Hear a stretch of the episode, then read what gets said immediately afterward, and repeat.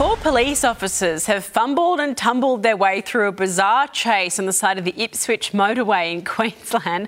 The pursuit of these woolly fugitives no doubt left the officers feeling, well, a little sheepish. Uh, the animals were eventually, oh, oh, there it goes, uh, rounded up and taken to safety. There they are.